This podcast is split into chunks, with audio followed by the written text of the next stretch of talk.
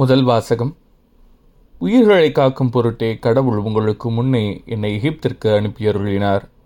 தொடக்க நூலிலிருந்து வாசகம் அதிகாரம் நாற்பத்தி நான்கு இறைவசனங்கள் பதினெட்டு முதல் இருபத்தி ஒன்று முடிய மற்றும் இருபத்தி மூன்று முதல் இருபத்தி ஒன்பது முடிய மற்றும் அதிகாரம் நாற்பத்தி ஐந்து இறைவசனங்கள் ஒன்று முதல் ஐந்து முடிய. அந்நாள்களில் யூதா யோசிப்பு அருகில் வந்து என் தலைவரே அடியேன் ஒரு வார்த்தை கூற அனுமதி தாரும். என் தலைவரே செவிசாய்த்தருளும். உம் அடியான் மீது சினம் கொள்ள வேண்டாம். நீர் பார்வோனுக்கு இணையானவர். என் தலைவராகிய தாங்கள் உம் பணியாளர்களாகிய எங்களிடம் உங்களுக்கு தந்தையோ சகோதரனோ உண்டா? என்று கேட்டீர்கள். அதற்கு நாங்கள் எங்களுக்கு வயது முதிர்ந்த தந்தையும் முதிர்ந்த வயதில் அவருக்கு பிறந்த ஓர் இளைய சகோதரனும் உள்ளனர். அவனுடைய சகோதரன் இறந்துவிட்டான் அவன் தாயின் பிள்ளைகளில் அவன் ஒருவனே இருப்பதால் தந்தை அவன் மேல் அதிக அன்பு கொண்டிருக்கிறார். என்று தலைவராகிய தங்களுக்கு சொன்னோம். அப்பொழுது தாங்கள் அவனை என்னிடம் அழைத்து வாருங்கள். நான் அவனை நேரில் பார்க்க வேண்டும் என்று உம் அடியார்களுக்கு சொன்னீர்கள்.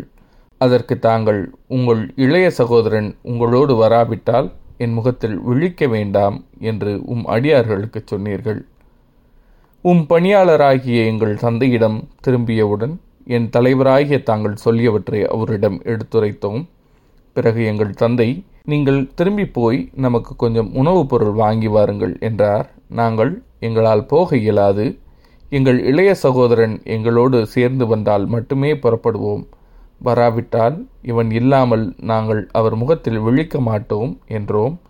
உம் பணியாளராகிய எங்கள் தந்தை எங்களிடம் என் மனைவி எனக்கு இரு பிள்ளைகளையே பெற்றெடுத்தாள் என்று உங்களுக்கு தெரியும். ஒருவன் என்னை பிரிந்து வெளியே சென்றான்.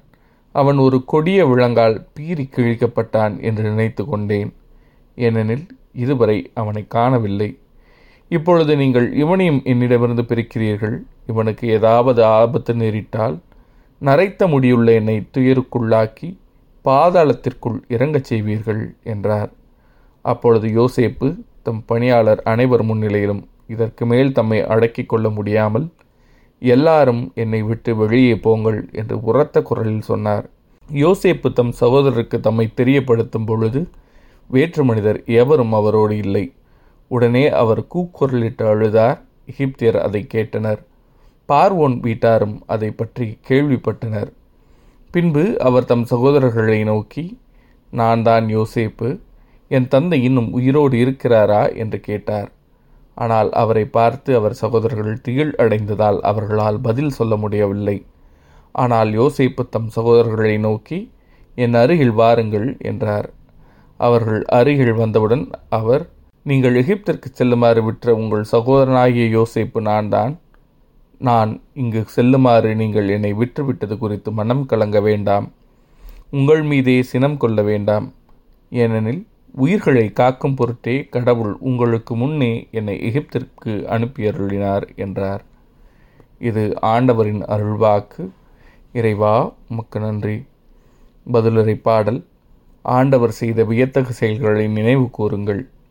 நாட்டில் அவர் பஞ்சம் வருபடி செய்தார். உணவினம் ஊன்றுகோலை முறித்து விட்டார் அவர்களுக்கு முன் ஒருவரை அனுப்பி வைத்தார். யோசேப்பு என்பவர் அடிமையாக விற்கப்பட்டார். ஆண்டவர் செய்த வியத்தகு செயல்களை நினைவு கூறுங்கள்.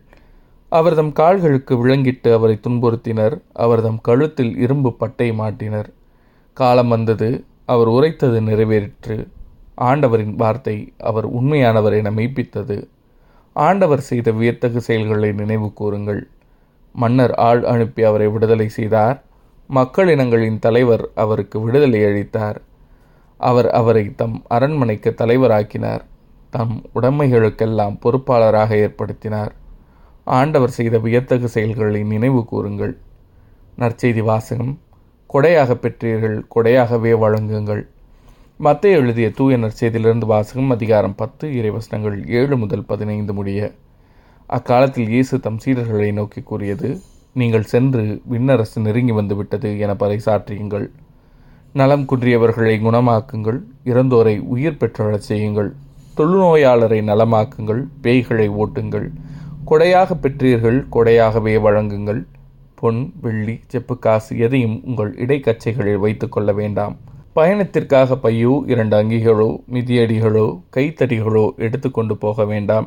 ஏனெனில் வேழையால் தம் உணவுக்கு உரிமையுடையவரே. நீங்கள் எந்த நகருக்கோ ஊருக்கோ சென்றாலும் அங்கே உங்களை ஏற்க தகுதியுடையவர் யாரென கேட்டறியுங்கள். அங்கிருந்து புறப்படும் வரை அவரோடு தங்கியிருங்கள். அந்த வீட்டுக்குள் செல்லும் பொழுதே வீட்டாருக்கு வாழ்த்து கூறுங்கள். வீட்டார் தகுதியுள்ளவராய் இருந்தால் நீங்கள் வாழ்த்தி கூறிய அமைதி அவர்கள் மேல் தங்கட்டும். அவர்கள் தகுதியற்றவர்களாயிருந்தால் அது உங்களிடமே திரும்பி வரட்டும்.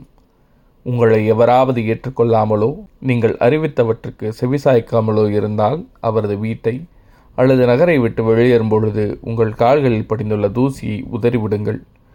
தீர்ப்பு நாளில் சோதம் குமாரா பகுதிகளுக்கு கிடைக்கும் தண்டனையை விட அந்நகருக்கு கிடைக்கும் தண்டனை கடினமாகவே இருக்கும் என நான் உறுதியாக உங்களுக்கு சொல்கிறேன். இது ஆண்டவரின் அருள்வாக்கு. கிறிஸ்துவே உமக்கு புகழ்.